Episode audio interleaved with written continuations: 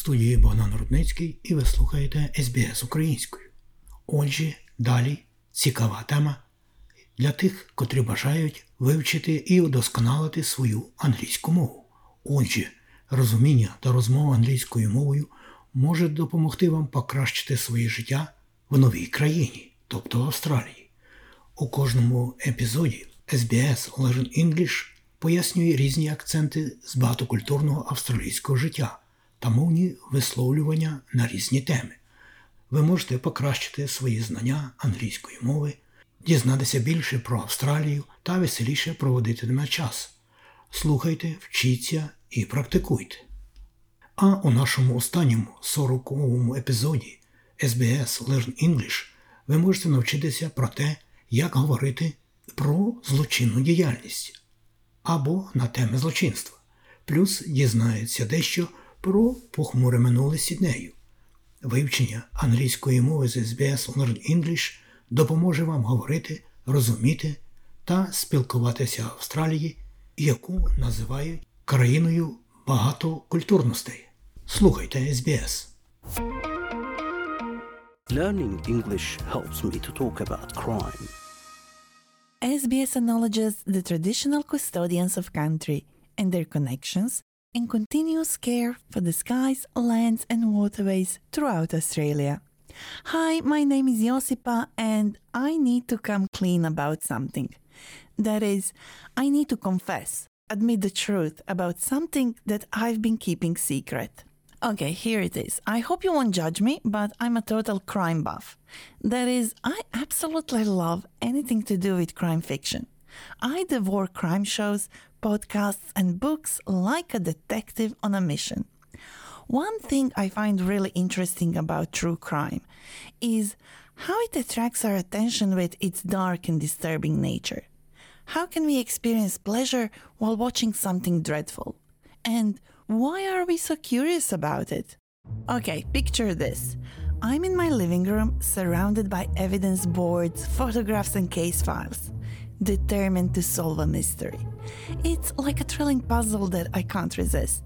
The suspense, the hunt for hidden clues, putting together timelines, identifying suspects, it's an adrenaline rush that keeps me hooked.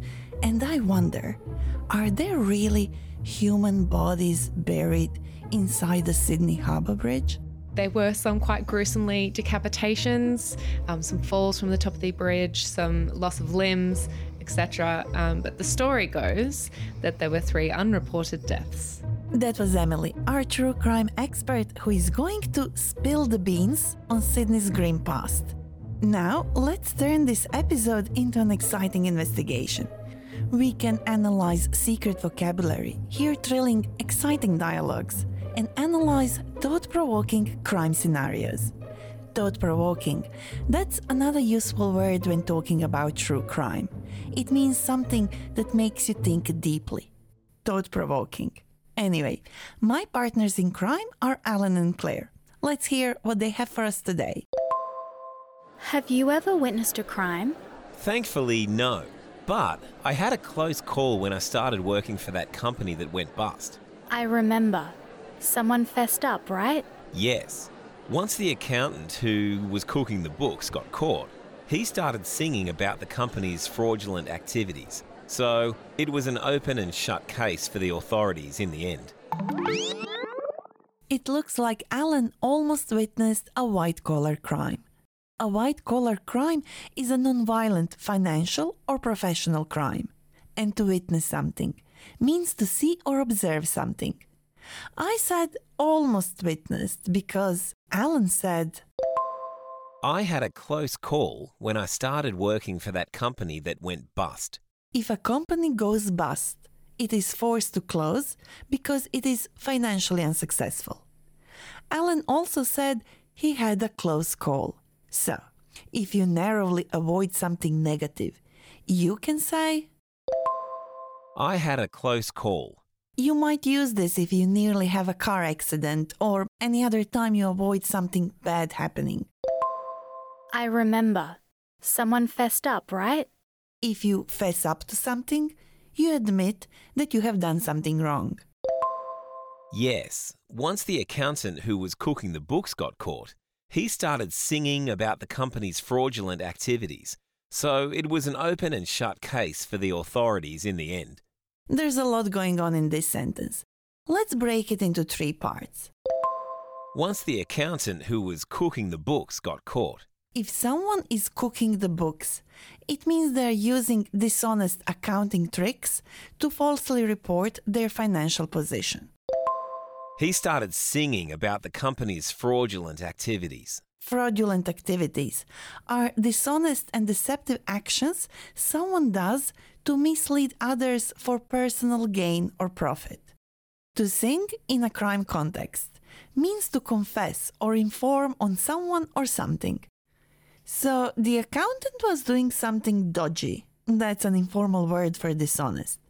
And then he started singing about it. And so So it was an open and shut case for the authorities in the end. An open and shut case is a case where all the facts are clear and obvious. For example, if a burglar is caught in the act of robbing a house, then it is clear that they are guilty, and you could say, It's an open and shut case. from unsolved cases that have confused authorities for years to high profile trials that have gripped the nation. True crime stories, well, they fascinate me. I just love to binge on intriguing true crime series. I can spend hours and hours watching and reading and listening. And you? Do you like to binge? Alan and Claire do, right? I really feel let down by crime stories where the guilty people get off scot free. If something lets you down, it's disappointing. And to get off scot free means to completely avoid punishment. And how about you, Alan? Yeah, I agree. I don't like it when people get away with murder. When we use the expression to get away with murder, it doesn't necessarily mean that we are talking about killing someone. We often use it when someone has done whatever they want and avoided the consequences. I mean, yes, we can use this term when we talk about a crime like Alan did, but also when we talk about everyday activities. For example, My daughter has a way of doing dodgy things without anyone suspecting her. She is only five, but can get away with murder already.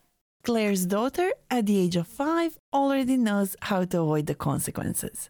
I also like to binge on fictional detective stories. That is, crime stories that are not true but have been written to entertain us. Especially when a detective has a big moral dilemma. That is, he or she faces a situation where they have to make a difficult choice, where it's not easy to know which option is the best. Speaking of choices, I have a crime riddle for you. Picture this it's a sunny Thursday morning in a little town when the postman discovers the murder of an old man who lived alone in a remote cottage. The police arrives at the scene and they find two bottles of milk, Monday's papers, unopened mail, and a plumber's flyer. Who is the suspect?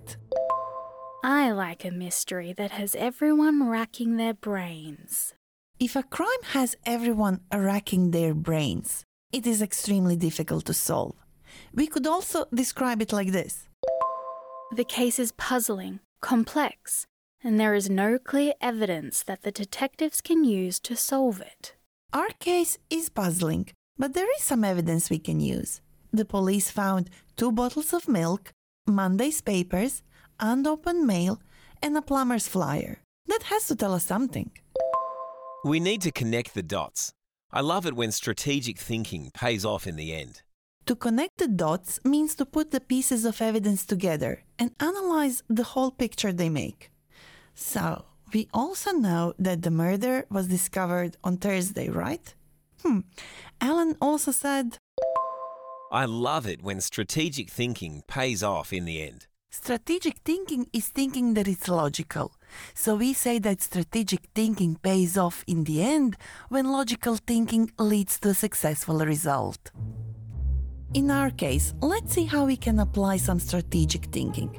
So, the murder was discovered on Thursday, and at the crime scene, we have two bottles of milk, unopened mail, Monday's papers, and the plumber's flyer.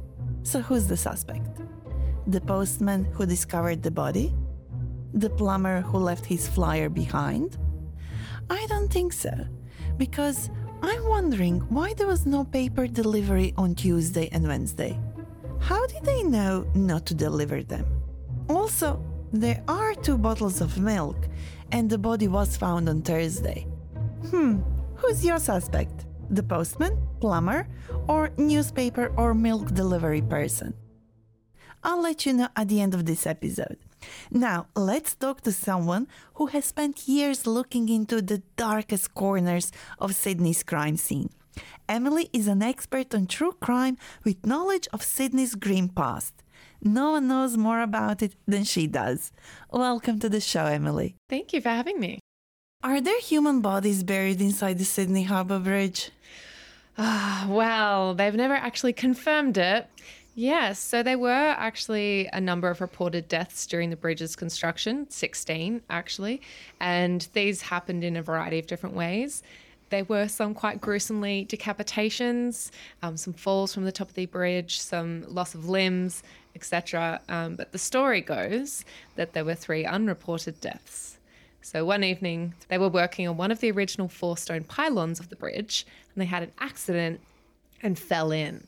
Now, because they were homeless, they weren't noticed missing for several weeks. So by the time their bodies were found, it was deemed too difficult to retrieve them. So they remain entombed in the bridge to this day.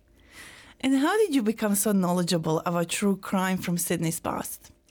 So I uh, actually, the day that I moved to Sydney, I got a job for a true crime tour company. So as part of my job, I actually take groups of people around different locations in Sydney and I tell them about the crimes that happened. Uh, the Rocks was really the first area that was built up in Sydney. So there was a lot of uh, pubs and some other establishments as well, which I might not name, uh, where lots of sailors would go.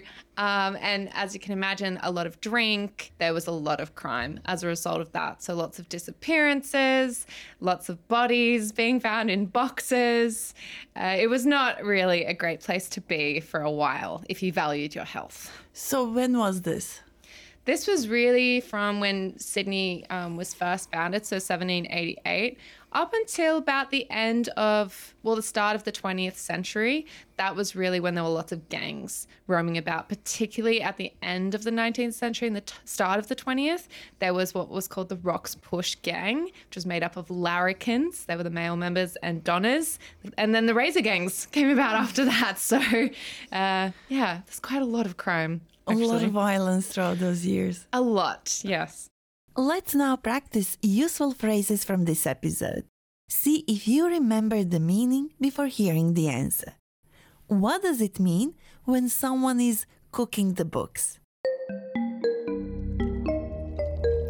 If someone is cooking the books, it means they are using accounting tricks to make the financial data of a company look better than it really is. What does it mean to get off scot free? To get off scot free means to completely avoid punishment. What is a close call? A close call is when someone narrowly avoids or barely escapes something negative.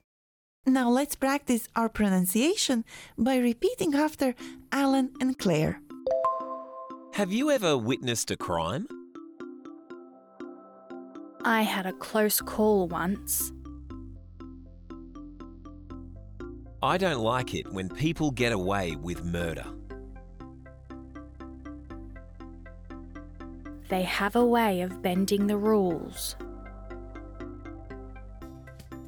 Someone was cooking the books.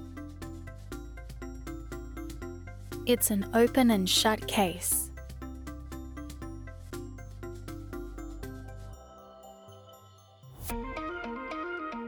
For more phrases, vocabulary, and learning notes, visit our website where you can test your listening and understanding skills with our quiz. And you know how I told you I'll reveal the answer from the crime riddle? Well, if you don't know the answer yet and you really want to know, you are going to have to check it out on our Facebook page. My bet is on the newspaper person, but who knows? Reach out. We are SBS Learn English. I'm Josipa. Thank you for learning English with me. Learning English can change your life. Subscribe so you don't miss an episode and visit our website for learning notes and transcripts.